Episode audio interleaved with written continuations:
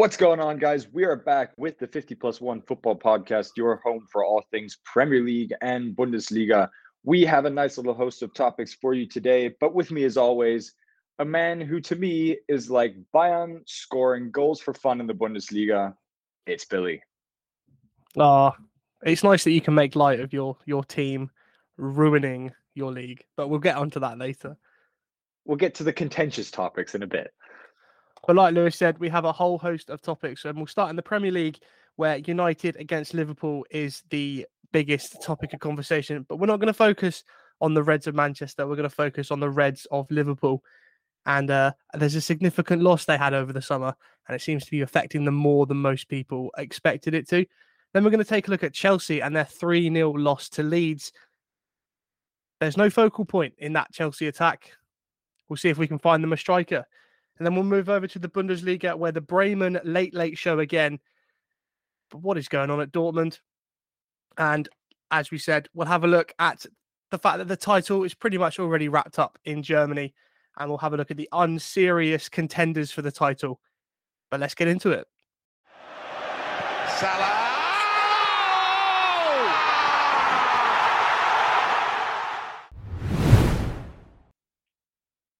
Can we just uh, y- yes, yes. Just get it. Just get it out of your system because it does rarely happen. It does rarely happen. I'll give you that much. It does rarely happen uh, that my uh, football club do anything good. Yeah, but they've been doing some stuff well on and off the pitch last week. They, yeah, very true. But it was def- it was United's first league victory against Liverpool since a two-one win in March 2018 uh, when we were managed by Jose Mourinho. That's depressing. That stat is actually depressing. I'm not so, gonna lie with you. I'm not gonna lie to you. That's eight matches in the league. Eight. It, it does, yeah. FA Cup doesn't count. That's just in the league. But for as good as United were, because the, the two goals were fantastic. Yeah. Honestly, I've never seen two contrasting performances from last Saturday against Brentford to Monday just gone against Liverpool. But for as good as United were, Liverpool were that bad. Which is funny because Jurgen Klopp went out of his way to basically excuse the performance in his post-match press conference. Like he he genuinely said, you know, oh yeah, well, you know, United they, they were playing at home, so obviously they're going to be uh putting some pressure on and yeah, you know, we, we took a little bit and it was very hectic at the beginning of the game, but it, you know, we we got there in the end and we started to get into the game and we also had our chances and you know, we we have the quality to play and um you know, he just went on and on and on. And you know, for me, I'm thinking, you know, Jurgen Klopp either knows what he's doing and he's trying to basically deflect the criticism, if you will, onto him and basically tell, uh, basically have the whole media talking about the fact that Klopp's lost the plot because he's uh, he's basically trying to excuse a performance like that, or he's actually lost the plot. I'm hoping it's the former. It's probably the former because Mar- Mourinho used to do this. He used to say outlandish things to turn exactly. the media attention yeah. onto him and not how bad the team had performed. But there's there's issues at Liverpool. I mean, when when you've got James Milner having to tell Van Dijk how to defend. Something's not right there. No, you know, I I get that Joel Matip's injured. I get that Konate's injured. You know, Joe Gomez is is a good centre half in his own right, but it was the first time Van Dijk and Gomez had started a Premier League game together since the 7 2 defeat to Aston Villa. Yeah, it's not exactly something uh, you want to think about as a Liverpool fan, obviously, and it was one of those anomalies. But still, I mean, that is very showing or very telling. If you know that center back partnership was responsible for that. I I don't know, but there was. Uh, look, Erik Ten Hag took two massive decisions. Okay, he dropped Harry Maguire yeah. and partnered Rafael Varane with Lisandro Martinez, who was incredible I don't want to hear any more chat about he's too small to play in the Premier League because he's not lost an aerial duel and he was ridiculous. You know, this is your last call to jump on the Lisandro hype train. Otherwise, you're not allowed back on. Oh, it was unbelievable. That one sequence where he goes to block a shot and then recovers to block another shot on the goal line. Uh, yeah, when Bruno kicked it at him, and everyone was like, "Well, had he been a little bit taller, it would have gone in off his shoulder." I'm but, sorry. Well, you can you can always find something to to criticize, but at the end of the day, people just don't want to accept the fact that someone who is barely six foot is actually a good center back in the Premier League. All I'm going to say is Fabio Cannavaro and Carlos Puyol might have something to say about that. But the other yeah. one, the other massive call was dropping Ronaldo. Oh, big, big, big call. And everyone was like, oh, well, clearly he's going to start with Anthony Martial because he's back in training and he was so good in preseason. But he didn't. He started with Elanga on the left, Sancho on the right, and Rashford through the middle. And it worked. You know, we could say all the stuff we wanted to about how good United were, but Trent Alexander Arnold, again, is being found out when it comes to his defensive abilities. So attacking wise, you know, I said it to people during the game. His passing range is stupid good. Yeah, yeah. If you could, you know, make him a central midfielder, would solve all of the problems that Trent has because he wouldn't have to defend as much. Yeah, I'd still say that as a central midfielder, you need to be able to, you know, throw your body on the line, like you know, as Casemiro does, for instance. He is one of those breakup players, and I just thought I'd drop him because you wanted to make some serious fun of me for sending you a fake Fabrizio Romano account who basically announced Casemiro to United was a done deal. What happened two days later? Casemiro went to United for the exact same amount of money as stated on the fake transfer uh, guru account. Just saying. I'm not hearing a single word from you about that. None. Absolutely none. It happened just as that account said two days later. Fabrizio Romano didn't get get it out that quick. Yeah, Sorry. Okay. It's Sorry. okay. I, I just fine. had to, I just had to I just had to get that off my chest. Because you were trying to say two one Bill. You know, no, no, Breathe, no, no. Take, take a step back. No, this is this has gotten under my skin. I've been waiting the whole week, whole week to say this. No, no, I'm I'm not calming down. I, I I can't be angry because I'm very happy about it. But this isn't exactly. some United. But, yeah, this isn't some getting, United getting loving... back to yeah, exactly. Getting back to the to the issue at hand. So that's a bold shot. You would put Trent Alexander Arnold in the central midfield position. Yeah, because he can't defend. Set pieces, fantastic. His attacking quality, fantastic. His passing range, again, stupid good. But we saw it, you know, Anthony Elanga had him on skates. And then in the second half, Rashford moved out there. Again, completely. Eh, you might as well have not been there for most of the game. Yeah, but, I mean it's but but it's it's hard it's hard to say because he was touted as being one of the best, if not the best, right backs in football about a year or two ago. Look, I, I know fullbacks now are more attacking than they used to be, and this isn't well, obviously, yeah. this isn't football still. dinosaur coming out or anything, but Reece James can do it both. Can do it yeah. both. Reece James can do both. Carl Walker, I know he's not having the best time of it at the moment, but Carl Walker can do both.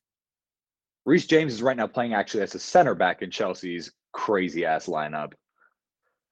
So it would solve some issues, but then again, you'd have to bring in a right back, and there's a shortage of high quality right backs. I was about to say the only right back who had been on the market last season, we snapped up, and he's not even playing for us. yeah, because Benjamin Pavard decided he wants to start playing football properly.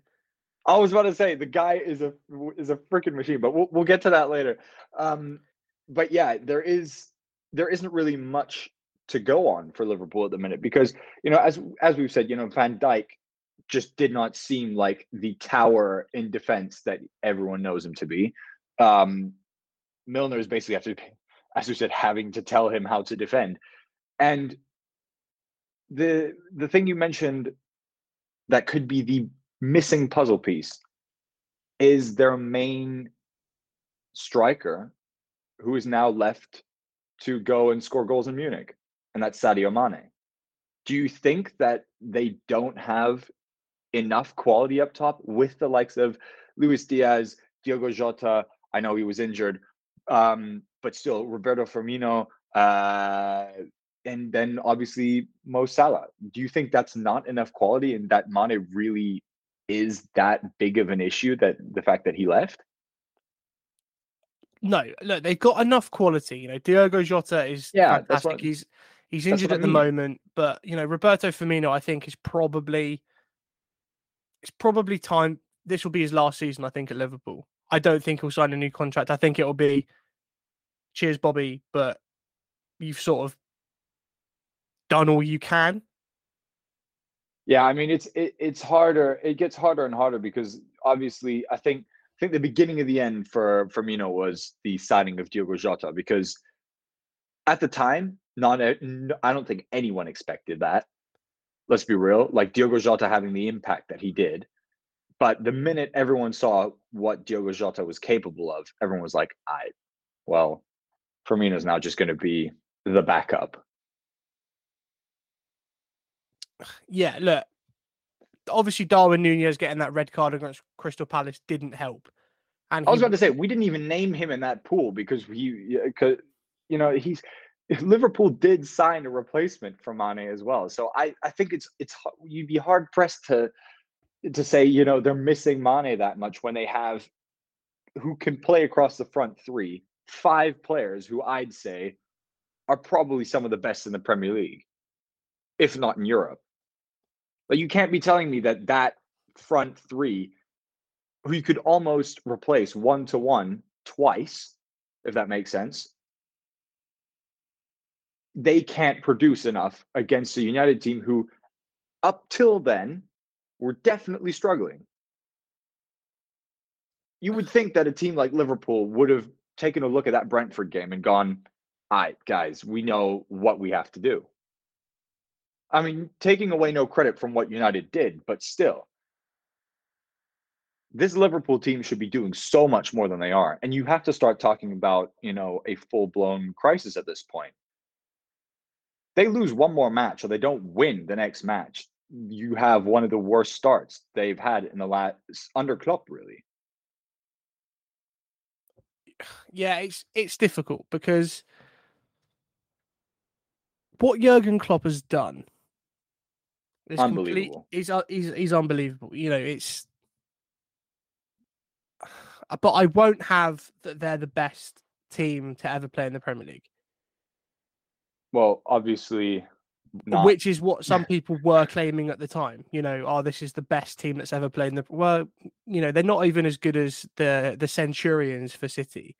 They're not I was about to anywhere say, close to, you know, the, the Arsenal Invincibles. They're nowhere near the two United teams that won three in a row, or the one that and that won the treble. So Yeah, it's it's hard to argue that fact, especially when you say that Liverpool arguably have the best team in the club's history and are still missing out on the Premier League title because City are just so unbelievably good that they can make a 97 point season for Liverpool still come second. yeah, You can't that argue that argument just doesn't fly just because of that. If City can make your best ever team still finish second, even though that team had a colossal 97 points, no, not the best team in the league. That goes probably to City. At some point, you have to talk about that. uh, it's a conversation that we can have another time. But that Liverpool's next three games. Okay, let me let me propose a hypothetical for you. Yeah. say they don't get anything or they fail to win, sorry, against Bournemouth, Newcastle, and Everton, which are their next three games. So they fail to win. Yeah. What do you do? You pull the trigger? Do you sack the coach? Do you? Oh hell no. Um no. Because uh, that's what I've seen on Twitter. People are being reactionary to No. two draws and, and a well, I'm going to call it a shock defeat. Two draw if if two draws and a let's still put it as a narrow defeat just from the score line. Yeah.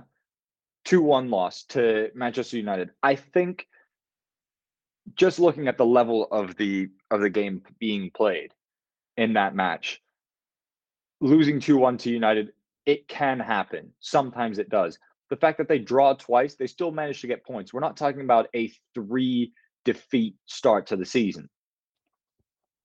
And some people saying Jurgen Klopp out after all that he's achieved. You don't think he could pull it around? Get your head out of your ass, man. Come on. Because okay, yeah, look, they've won a Carabao Cup, they've won an FA Cup, they've won the Champions League, and you know they've ended that massive wait for the Premier League. He's not built a dynasty, but he's completely changed the way that team. When he came in after he took over from Brendan Rodgers, that team was dire. Oh, mediocrity doesn't even begin to cut it. So he's completely changed the way they play. He's changed the attitude. He's changed, you know, the players he's brought in as well. You know, Yeah. Mohamed Salah will go down as one of the best forwards in the Premier League. In Premier League history, without a shadow of a doubt. So, you know, let's not get reactionary here. But what say they don't get anything out of those three games? What do you do? How do you change it? I know injuries are a factor. You know, it's it's difficult having Thiago injured again. That's that's one of the main reasons I think that, you know, the or I say one of the main reasons, probably one of the few reasons why Bayern fans might have been able to let Thiago go. As good as he is, he does have an injury track record. And yeah. I mean, I wouldn't I first of all, I think that Jurgen Klopp is a good enough manager and he's got a good enough squad that they pull that pull that around and they right the ship. I don't think that, you know, as good as Bournemouth did have a start. No.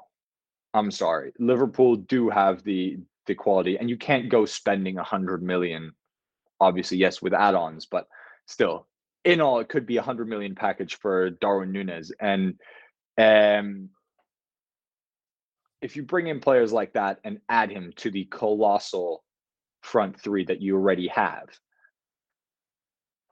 there should there's no excuse.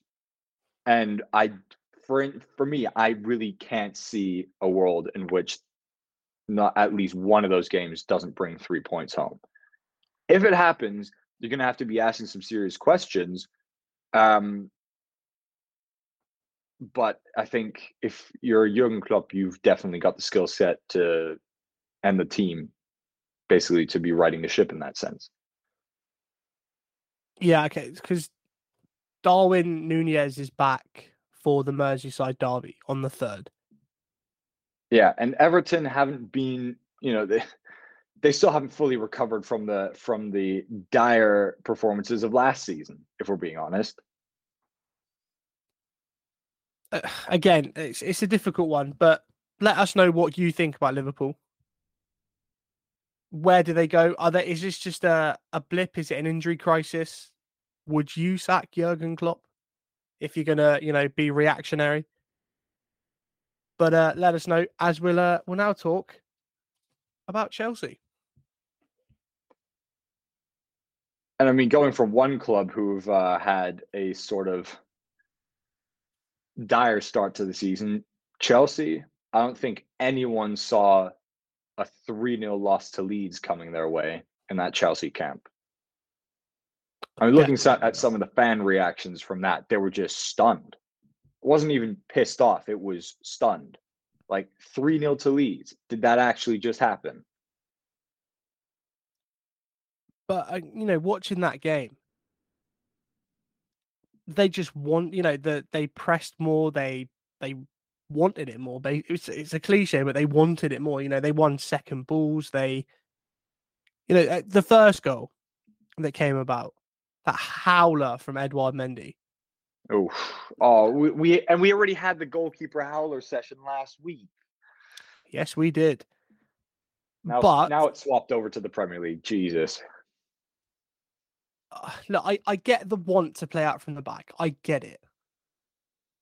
But, and I'm, I'm just going to use this as a reference because it was a noticeable difference. United tried it against Brentford, didn't work. Against Liverpool, David De Gea went long every time. Yeah. Just hoof it. Because sometimes you, know, you have to, yeah. You know, we I, I was watching it in a pub with with mates and we were talking about Brenden Aaronson, who they signed, who Leeds has signed from Salzburg. Yeah. And you know, let let's be honest, it was either going to be him or Adeyemi that got the in brackets bigger move. Pretty much, yeah. You know, Adeyemi went to Dortmund and Aaronson has come to Leeds. Both are massive moves and both have started the seasons really well. Yeah.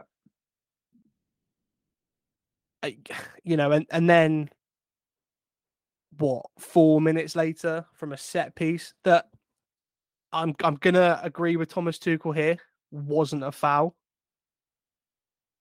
So, yeah, okay, but even if you argued the foul, they still would have lost 2 0. Yeah, but what I mean is, you know, it wasn't it wasn't a foul. It it probably shouldn't have been a free kick, but we we've talked up Reece James, uh, but it was his man, Rodrigo, that that lost him and scored. Yes, okay, but put it this way: I, even even the best players they'll have they'll have a blackout at some point. But that whole Chelsea team just had a blackout because you don't lose three 0 taking nothing away from Leeds because we all said you know, I think you even pegged Leeds to be one of the teams to go down this season, didn't you? I did, yeah. And uh, I've been shocked actually by how well Jesse Marsch has got them playing. Exactly, because we have to give Jesse Marsch a ton of credit because he's got a team that is nothing special. But Leeds did go in, you know, they signed Aaronson, they got Marc Roca from Bayern, even though he was barely playing at Bayern, and now he's showing that he can actually be of help. You know, it was just the fact that you know in a Bayern stacked midfield, the guy was never getting any getting any playing time. But Leeds is a perfect move for him because he's getting into that first team every time. Well, it was interesting because you know the the midfield partnership that they had against Chelsea. It was Tyler Adams and Marc Roca in the two holding positions. Exactly you know the the two Bundesliga lads that have come in, and then you yeah. had Brenden Aaronson who came from Salzburg. They're sort of like a it's almost like a trifecta of that midfield three that have come from Bundesliga slash Austrian Bundesliga.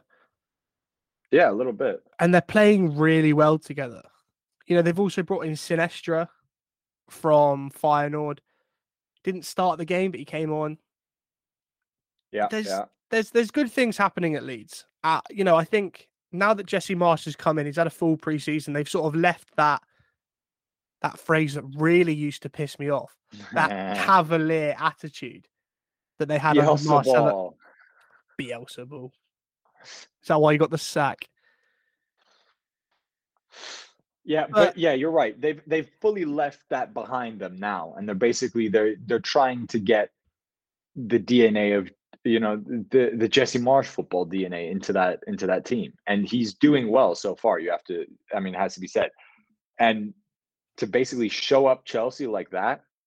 But I think the the thing we have to talk most about here is Chelsea and the team they put out, because you have Ruben Loftus Cheek starting as a right wing back.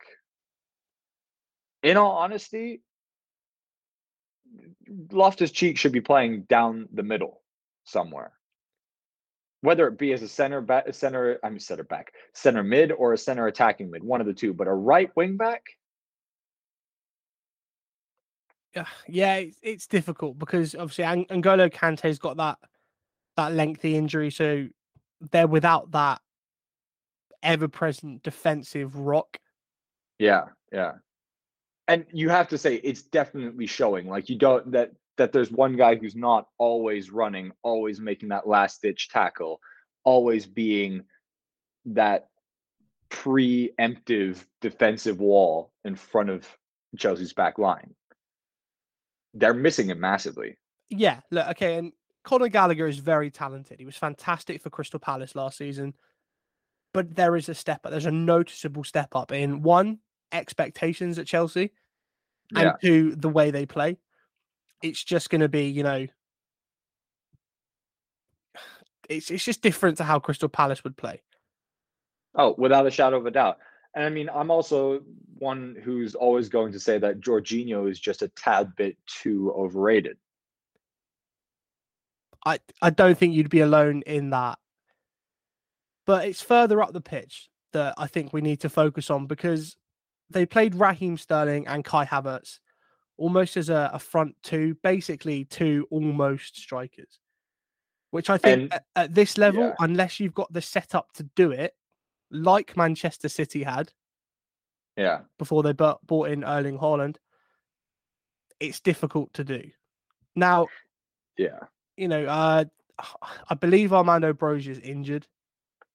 He wasn't on the bench. They are linked with Aubameyang. And Ah. the the reports coming out of that one are that they've even agreed to a 22 million plus a further 5 million in bonus fees with Barca. So that actually could be going through pretty quickly. Those are the reports coming in out of Spain anyway. That I'm I'm gonna say it now. That that would be some of the worst transfer business. He'd be one of the most expensive over 30 players ever. It's not just that; it's the fact that he's also a toxic presence, which we saw when he was at Arsenal. If things aren't going well or his way, he has a tendency to kick off, like he did at Dortmund, to force his move through to Arsenal in the first place. You're not wrong. You know, It's- but it's but it's the fact the uh, the fact of the matter is that Chelsea just don't have a striker up top to play right now. No, they don't, and it. They're in dire need of one. I know they don't utilize him very often, but it could get even worse if the uh, the reports are true that if Antony leaves Ajax, that they're going to go back in for Ziyech. It's just another option that they. I, I know they can sign more more players. The window's open till the first of September, but Well, first of September, my friend. it's next week. That is exactly. It doesn't say, you leave a say lot it of like time. like it's a month. You say it like it's a month uh, month away. It's it's next week, my friend. So, because they're a talented side, and I just want to touch on, you know, I, I, I watched the game. I didn't make much of Marc Cucurella. And if I was Ben Chilwell, I know he's just come back from injury, but I would be in the manager's ear. Yeah, a little bit. Wouldn't You know, just just dropping it. I know you have to show it on the on the training pitch and that. And if you just spent sixty two million on a player, you're somewhat hesitant to drop them straight away. But again, Yeah, but I'm Similar- sorry. 62 million for Cucurella. Jesus Christ. similar to the Conor Gallagher situation. Very talented, li- very talented player. Did very well last year, but there is a noticeable step up. Yeah. And, uh, and I'm for for the fact that they spent 62 million on Cucurella, and there were players like Matthijs de Ligt going for for you know 70 million. Just think about the difference in player you're getting for more or less the same money. the market is ruined. But I don't know how they do things in Naples. But uh, over here, Koulibaly, you can't clothesline people. yeah, I it, it was a. It seemed like a moment of madness. Like everyone was hyping him up so much. He did so well. He scored, you know, the week before, Oh, and then yeah, all- that was a great goal. yeah, I know it was a great goal, but Jesus Christ, man, it didn't take him very long. I know it isn't the attitude to have, and it would probably this is probably going to get you know me slated by a lot of people. But you're three nil down at that point. Just let him run past you and try and win it back. Yeah. Instead of you know grabbing the man right by the throat and hauling him to the ground because it it, it just you know, was this, such a it was the 84th with, minute man you like can plead with the like referee gonna, yeah. all you want it's just not going to go your way that is just a booking whether you're on a yellow card or not yeah 100%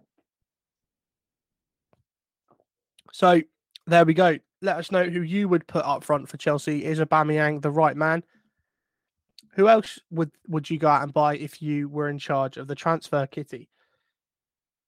But let's move over from the Premier League and let's talk about the Bundesliga.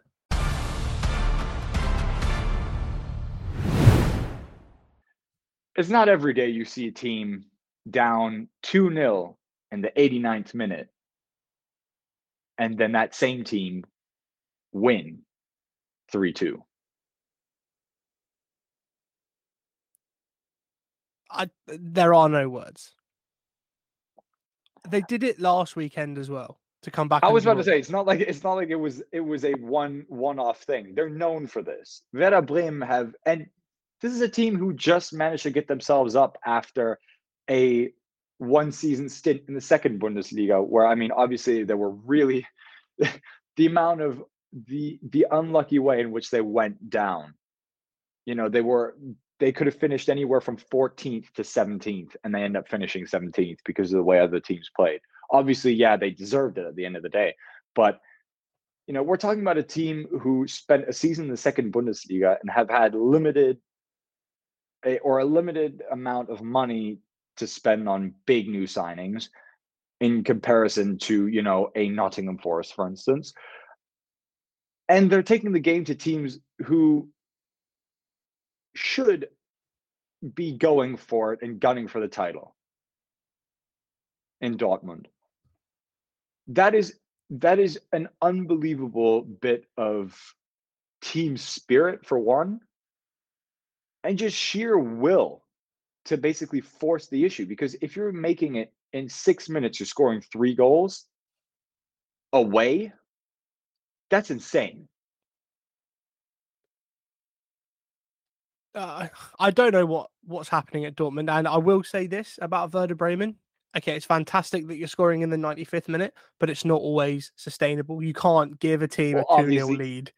obviously not like if you know if they did we wouldn't be saying half you know the pro, we wouldn't be singing half the praise that we are now if the game had finished 2-0 obviously it would have just been more of a boilerplate yeah okay Dortmund should be doing the business versus Werder Bremen it's all good but can we just appreciate the fact that I think it's just that that kind of like that pastel pink kit that Werder Bremen have on that just seems to be the guaranteed last minute point scrap. Because they did it against Wolfsburg and then they did it here. Do, you mean Stuttgart? Well, even arguably against Wolfsburg, the game was already pretty like they they got themselves Yeah. a point pretty late. 86th minute. Yeah, that's true. I'll shut up then. But Don't worry, I, I know I know against Stuttgart it was it was also last minute, but uh you know I was thinking because Wolfsburg they also played in the pastel pink kit, you know it was it was that type of deal. But anyways, I just want to present you with something, and I, I'm going to start please.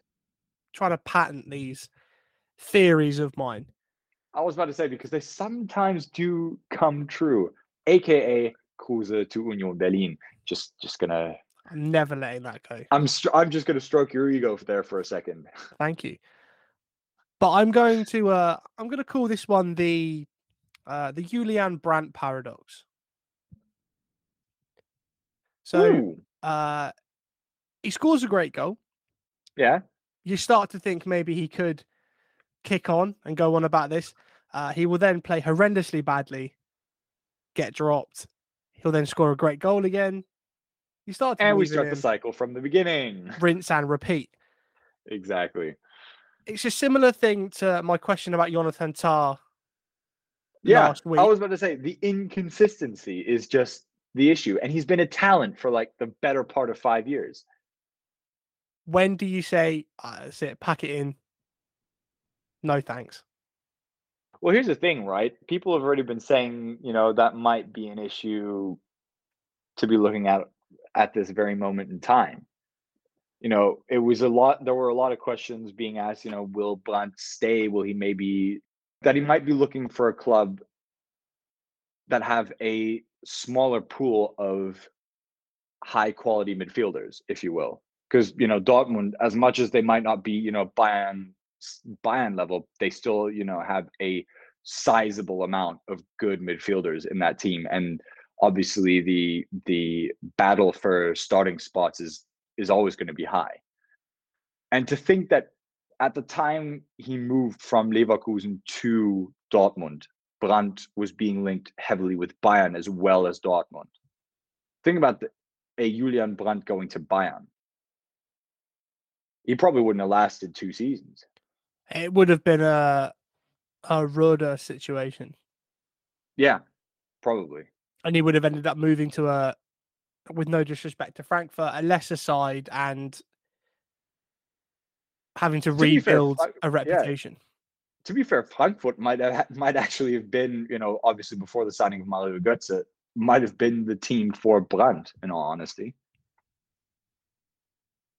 Can I uh, just quickly moving away from uh, Julian Brandt? Mm-hmm. I just want to talk about Ollie Burke for a minute because obviously we've seen him before in the Bundesliga when he played for Leipzig after he signed from Forest. He scored one goal in 25. Yeah, he didn't have the best time of it at Leipzig. No. He then went to West Brom, failed to score in 20, got four in 14 for Celtic, one in 31 for Alaves, one in 28 for Sheffield United, two in 14 for Millwall. So it's not looking Ooh. great. He's now got two in three for Werder Bremen. I think it just goes to show that a player just needs to have that that atmosphere around him. He needs to be in the right surroundings. As as much as as much as it seems a little bit almost diva-esque, if you will, a player just needs to have that that that surrounding. And I mean, you know, he's as you've just uh, stated, he's bounced around a lot of places in in his career. You know, he's 25 now, and he's already seen more clubs than some players will see over their whole careers. Uh, but it just goes to show that I think if you give him the right setting, he might just have that perfect. It might just click perfectly because I that's think that's exactly what's happened at Bremen. Yeah, like you say, he's 25. He's in that place where he needs that stability. He needs to almost settle down. And I think yeah. Werder Bremen, well, I mean, there's no better way to endear yourself to an entire fan base than by scoring a late equalizer and then oh, the God, following yeah. week to score a late winner away at Dortmund. And, you know, if we're being honest, it doesn't help a player when he has to when he has one year basically to find his bearings and and to settle in somewhere just to have it all uprooted again. I think that if he's now given the time at Bremen and he continues to score the way he is, might actually become a solid solid little player. But you know, obviously, two goals in three games is just is just a uh, momentary or a momentary uh, snapshot of what he can do. But yeah, if you're looking at what he what he's done overall, your stats show it. He's already scored more goals in as little games than he did for any other club on his loan transfer, and arguably, in one of the toughest leagues that he's ever played in. I think look, it's early days yet, but the way that Werder are playing is really good. They just need to tighten up at the back a little bit. But I think yeah. a, a lot of people might have to revise their preseason predictions about whether they go fair, down or not. To be fair, I know I'm I pegged them to stay up. I yeah, said I think, they were traditional clubs to to they were they had they had the tradition. They only spent one season in the second Bundesliga. They they were going to stay back up. Before we uh move on to unserious title contenders.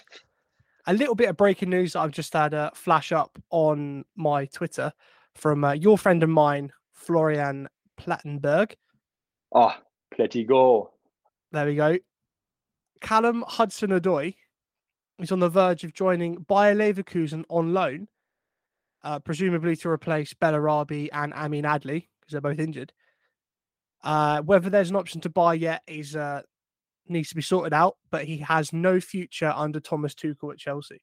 So I know you wanted him at Bayern, but Boy, you that is you're finally going to see him in the Bundesliga. I have to, okay, I have to comment this because think about the fact that Bayern were willing to spend, you know, 35, 40 million a few years ago on Callum Hudson Odoi. That's insane. To think where it's gone just because he hasn't had the chances and he hasn't been able to play in the last few years at Chelsea and it just goes to show, you know, that that that decision making, like, you know, yeah, Frank Lampard tried to promise him that he would be playing week in, week out, and you know, he'd be looking to use or utilize the young players. That just didn't happen at Chelsea, did it? With the exception of Mason Mount, maybe. If you take a look at the players who are now right or who are right now getting played, yeah, him, Reece James, maybe probably the other one. yeah, okay, I'll I'll take Reece James into that as well. But you know, it, when you take a look at the fact that that was one of the main reasons why Hudson Odoi ended up staying at Chelsea, that's just gotta hurt. Yeah, look, he missed he missed 58 days, which worked out 14 games last year with problems with his Achilles tendon. You know, he ruptured it back Yeah. in 18, 19. Yeah. So it's that's not an easy thing to come back from. But I, you know, I definitely think the way he plays, the flair that he has, he will do wonders in the Bundesliga. I'm I'm actually quite looking forward to seeing him play. I was about to say it's just the the fact of being able to see him play, regardless of which whichever league he is doing so in. the, the worst part about that is is that Chelsea are apparently willing to spend like 60 million pounds on Anthony Gordon from Everton, which is just obscene because he is not that good. You know, if Well, I mean, I already argued that Cucurella for 62 mil is not or is overpaying by a long shot, but you know. well, you know, we can cover that, we can criticize that if and when it happens. But yes. let's finish this episode by taking a look at whether the Bundesliga title race is already decided, and we'll uh, we'll have a little dig at the unserious pretenders to the throne. Here's the thing, right? Because everyone complains about the fact that in the Bundesliga they're not able to basically or the you know, obviously it's a one horse race and they're not able to get another club in who are able to finally take it to Bayern. And you just have to say the fact that, you know, Dortmund probably ramped up their defense like no other team, securing moves of arguably Germany's two best center backs. And then you had and then you fast forward to the third match of the season and you're conceding three goals in two minutes, uh, three goals in six minutes, and you're conceding the first goal of those three in the 89th minute. That's just laughable. You know, the memes were popping off, you know, about the fact, you know, it was like, and then they said they'd signed the best center back duo in the league. Like, come on, man. That's just depressing you, you can't complain about the fact that Bayern have a hold on the Bundesliga if you still, by some miracle, manage to blow a lead in the 89th minute. That's the thing that sets Bayern apart. It's not the fact that they can get top players in and whatnot. It's the fact that they have a level of consistency that no other team in that league can get going. That's the main. That's the thing that sets uh, Bayern apart from every other team in Germany. It's the consistency. I no, I can't argue with it. But it's nothing new that we've seen from Dortmund or like you know we we mentioned this. I think was it a couple seasons ago. Bayern kept dropping points, and we were expecting Yeah. A decent title race, but then Dortmund would go and lose. Leipzig would throw away, you know, again. We had this that they shouldn't lose. we had this in the season 2018-19 and in the treble winning 2019-20 season. Both seasons and Bayern still walked away the, with the title and then one of those seasons they walked away with 6. I- obviously know that, you know, but Dortmund and Leipzig and Leverkusen and all that they didn't, you know, play in every competition that Bayern played in. But eh, what I'm still saying is that, you know, in a season where they were dropping points, they still managed to win six titles. If you're not capitalizing on a season where Bayern seem to be showing some form of letting up, then you shouldn't be asking yourself why the Bundesliga has is has become such a Bayern monopoly, basically. A Bayern monopoly isn't even doing it justice because that'd be implying that Bayern basically ha- have a monopoly hold on the league, which they don't. But they, it's it's basically you know they they're basically always asking, oh, why are Bayern have such a hold on this on on the league? It's because you don't perform consistently. Don't start looking at oh they always buy the best players. Like I'm sorry, Dortmund buying Schlotterbeck and getting Süle, like you can't be saying shit about taking other teams' best players. There's no excuse, absolutely none. It's all down with the clubs now. It's not down to the fact that Bayern have bought the best players. No. Again, I can't disagree, but I mean, you look at it. Leipzig are 11th, right? So they drew 1 0 with Stuttgart. They drew 2 0 with FC Köln. And then they lost to Union Berlin, who have just lost their best player in Taiwo Awoniyi. And they also and their best midfielder with uh, Grischa Prömel as well. y- y- uh, you know, and they've got they've got a player out who's having chemo, and it probably would be a good time to play Berlin because they're you know they've not strengthened as much as probably people would have liked. But Union are still at the top of the league or in the top few places in the league because of what they've done. They I'm sorry, Union are a team who, as you've said, have lost that many players, and they still managed to be third after three matches with seven points. You know, you've got Christopher Nkunku and Timo Werner playing highest up for or furthest forward for Leipzig, and you've got Sheraldo Becker and uh, Thiersen Shibats Siebatcheu up front for Union Berlin. People would put their houses on Nkunku or Werner scoring in that game instead of the other two for for Union. It's it's I don't know what's going on because again, Simakan, Willi Orban, Josko Gvardiol. Okay, yeah, okay, they didn't have Peter Gulacsi in goal, but that defense is more than good enough. Oh, without a shadow of a doubt. And Willi Orban still scored as well. So I, it's difficult to uh, disagree with you. The fact that this is now on the contenders, this is now on the the, the ones that want to dethrone Bayern. Exactly. And you I'm I'm in full agreement with what um Dortmund's CEO said, um Hans Joachim Watzke. He said it can't just be on Dortmund to basically kick Bayern off the throne. That is full that fully fully correct. It is completely true. You can't just rely on one team to basically say, okay, we're going to take it to Bayern every year. But it's it, we're talking about the collective effort you know, we're talking about a team with Leverkusen who sit bottom of the league because they haven't won a single game. And they were supposed to be one of the teams who were getting Champions League football minimum. That's that is just not good enough. Not not by any standard. And yeah, I'm sorry, Leipzig got their golden boy back and they kept Christopher Nkunku. They should be doing so much better so much better. And then you've even got Domenico Tedesco, who arguably, as the manager, I probably wouldn't have done this, but he went out in the press conference and more or less said, "I gave my boys a tactic, and they didn't. They didn't deliver that tactic on the pitch." if you've got the manager of Leipzig saying that after a game, Jesus Christ, I don't I don't want to know what was happening in that dressing room. Uh, look, they've got oh, they've got Wolfsburg this coming weekend.